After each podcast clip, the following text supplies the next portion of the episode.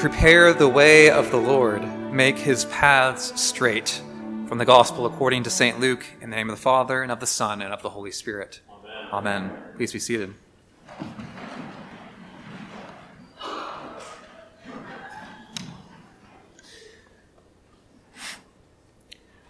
Nothing to be done.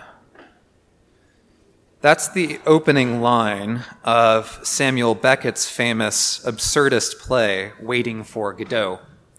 Nothing to be done. In many ways, that phrase characterizes the whole of Beckett's play. If you've read it, you know it's a story of two characters, Estragon and Vladimir, who wait endlessly and in vain for a mysterious Godot. The setting of the play is sparse and bleak a country road, a mound, a bare tree. And the two men wait, passing time with conversations and meaningless activities, waiting for Godot. Someone to whom they've attached an expectancy of salvation, all the while acknowledging they've never actually seen Godot. They probably would not recognize him should he appear. They can't even remember how they first learned that Godot would come to meet them. They know not for whom they wait. Nevertheless, Estragon and Vladimir wait in a vague kind of expectancy, hoping for a vague salvation that's ultimately unfounded, groundless, indeed absurd. And Beckett's play is a meditation on the human comportment to a meaningless world in which suffering is undeserved and unredeemed, where nothing really changes and from which there is no escape. In such a world, no action, however courageous or compassionate, can change this essential meaninglessness. And so over and over throughout the play, we find variations on this phrase nothing to be done. One of the most interesting aspects of the play, though, is the way that Beckett describes how this nothing to be done leads Estragon and Vladimir to experience time, waiting, in a fundamentally agonizing sense. The two constantly complain about time. The end of the day never seems to come. Indeed, time seems to have stopped. Time lies heavy on their hands because if nothing can really be changed, then no period of time is any more significant than any other. No moment has more meaning than any other. Time is experienced as undifferentiated and stagnant. Time doesn't seem to be going anywhere, moving toward anything in particular, only the vague hope of Godot's coming. And so Estragon and Vladimir's waiting takes on a very particular shape. It's killing time. Almost all the activities and conversations in the play are ways of killing time.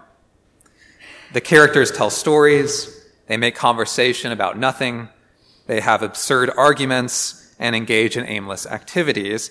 And often alongside all of these will appear something like the remark, it'll pass the time. But nothing to be done. Both of the two acts of Waiting for Godot end with the characters uttering the line, Yes, let's go, followed by the stage directions, They do not move. Nothing to be done. Only waiting, only killing time. When waiting for Godot, there's nothing to be done. Is it the same waiting for God? Because in Advent, we also wait.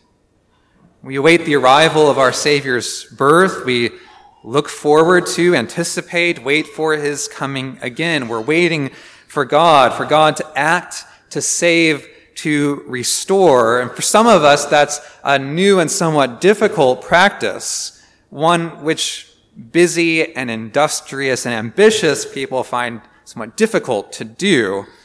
We're the DIY people. Do it yourself. And rather than wait around for someone else to fix a problem, we just get on with it ourselves. We do what needs to be done. perhaps because of how uncomfortable, disorienting, even powerless it makes us feel to wait on someone else. But in Advent, we learn that we have to wait. It's actually integral to our humanity because we have no power in ourselves to help ourselves, and so we must wait on God to act, to save, to restore. For others of us, we know waiting all too well. In fact, it seems like waiting just never ends. Waiting for a test result to come back, or a sickness to be cured, or a family conflict to be resolved, for the depression to go away, for escape from a toxic work environment, from the sharp pain of a loss to finally subside. The endless waiting is excruciating. And Advent just becomes a intensification, a painful reminder of just how agonizing waiting can be. How exhausting it is to desperately hope for some kind of relief or resolution or salvation which never seems to come. We are the SOS people. We're at the end of our rope. We have and can do nothing to change our situation and we're simply waiting, hoping for some intervention, for something to happen, for God to act, for God to save. But for all of us, that is the DIYers and the SOSers, Advent poses the same question, which is this What is there to do when waiting on God? What is there to do when waiting on God? And to answer that question, we need to turn to John the Baptist. Because John is the paradigm of Christian waiting. He's the one who spent his whole life, who devoted his entire vocation to waiting, waiting for the Lord, the Messiah to come. But for John, waiting for God did not mean there's nothing to be done. Quite the opposite. Waiting for God, John shows, means there's everything to do. Because John knows exactly what he's waiting for. And this changes everything for him and for us. Now, John the Baptist appears in our reading from St. Luke's Gospel after having spent a significant period of time in the wilderness. Why he went into the wilderness and what exactly he was up to out there, we may never know. It's possible he was associated with the Essenes or some kind of Jewish ascetic group that practiced a rigorous common life of discipline and ritual piety. But we do know this, that John's wilderness time was a period of waiting, of preparation for the beginning of his public ministry as a forerunner, announcer of the Messiah. That which from his birth God had set him aside to do. The wilderness in the biblical frame is a place of waiting. And by portraying John's ministry as emerging from years spent in the wilderness, wandering, Luke is doubtless invoking Israel's history of wilderness wandering waiting between liberation from Egypt and entrance into the land of promise. For 40 years, Israel waited in the desert, in the wilderness, longing for God's restoration. And so now with John, he embodies the hopes and anticipations of his people in the wilderness of sin and suffering and alienation, oppression and helplessness. And yet, amidst the waiting of the wilderness, John sets out to do work. He went into all the region around the Jordan, Luke tells us, proclaiming a baptism of repentance for the forgiveness of sins. And we know that several Jewish sects in the first century practiced ritual washings of the kind that John performs. These symbolize purification from sin, repentance, restoration to God. But now John takes this ritual practice and sets out on a kind of grassroots revivalist campaign to renew his people Israel, to call them to repentance and faith in order to embrace their longed for Messiah. John is a preacher then of national regeneration. He's a religious and social and moral reformer of Israel, calling his people to a renewed life of forgiveness and fidelity, beginning at the baptismal waters of Jordan. Now, this is important. John is not a reformed Baptist. He's a baptizing reformer. That's a crucial distinction to have in mind. Just want to make that clear. But his message as a baptizing reformer is clear. To wait for the Messiah to come, and his coming is near, means to get to work preparing the way. And the preparation, the work of preparation is, is this repent, be restored, forsake your sins and rebellion, turn away from them, and receive the Messiah at his coming. John's message of repentance is urgent because he knows exactly what is coming. He knows what he's waiting for, the Messiah, and what the Messiah's coming will bring, which is redemption. Luke summarizes John's preaching with the words of the prophet Isaiah, the voice who cried out in the wilderness, to Israel amidst her exile in Babylon, promising the soon end of her suffering and her return to Jerusalem, her home. Get up, Isaiah says, and get ready to go home. Prepare the way of the Lord. Make his paths straight. So this is what John is preparing for. A homecoming the Messiah is coming, he says, and he's taking us home. Israel's first return to Jerusalem from exile in Babylon was not, it turned out, much of a homecoming at all.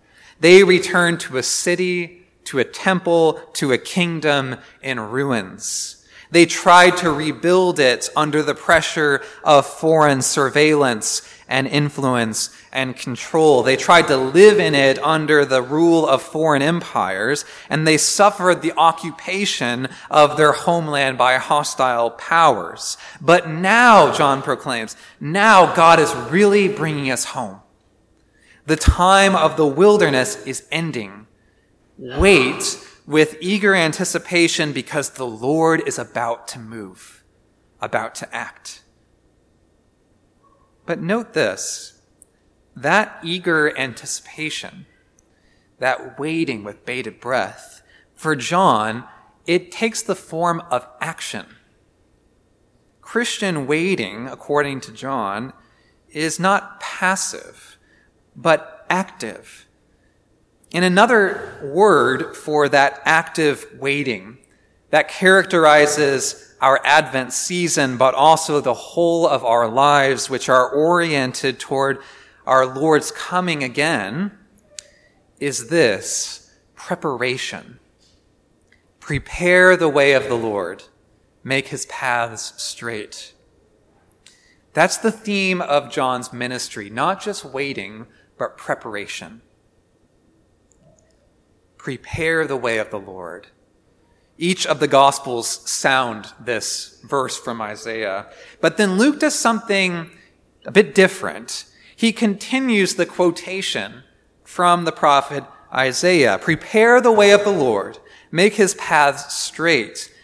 Every valley will be filled, every mountain and hill shall be made low, and the crooked shall become straight, and the rough places shall become level ways and all flesh shall see the salvation of God.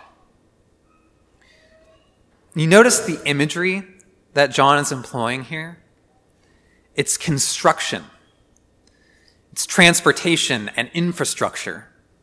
Don't just sit there and wait passively for the Lord and his salvation to come, John says, build him a road. Fill in the valleys. Bring down the mountains. Reconfigure the landscape so that it is ready for a straight highway to be built on it, to be laid down. But also notice this.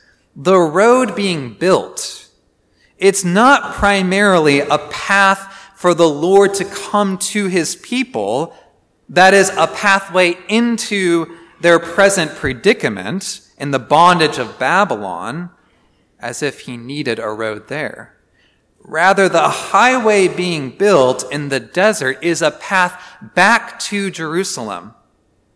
The work of preparation for Israel was to build a highway for God to lead them home. The place where God shall dwell with them, and they shall behold God in his glory. And so with John the Baptist. The prepared way of the Lord is not so much for him to get to us.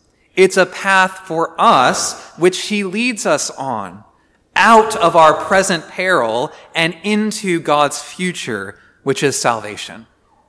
What John is preparing, in other words, and what we are called to participate in, preparing for in this Advent, are hearts and minds and imaginations and communities and worlds ready to be led into God's salvation, into God's redemption, the vision of God, God's future.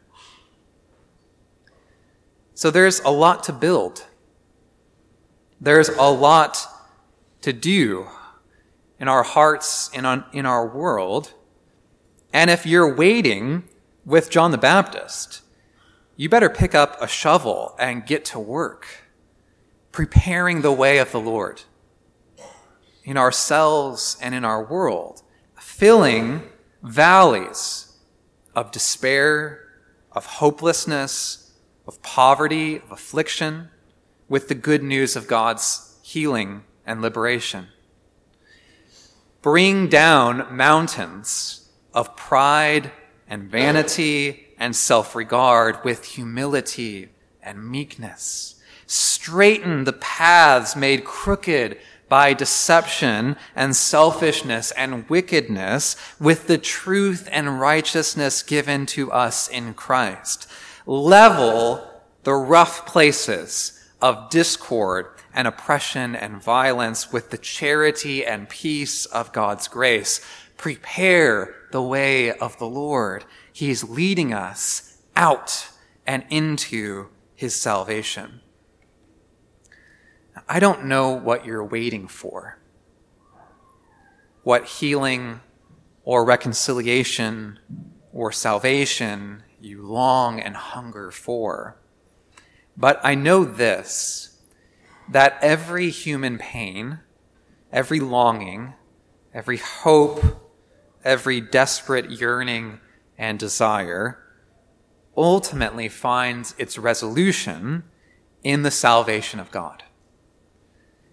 And that salvation is coming. Surely he is coming soon. So the best thing to do while we wait is, by God's grace, to start building the road, to start building the road there. In the name of the Father, and of the Son, and of the Holy Spirit. Amen.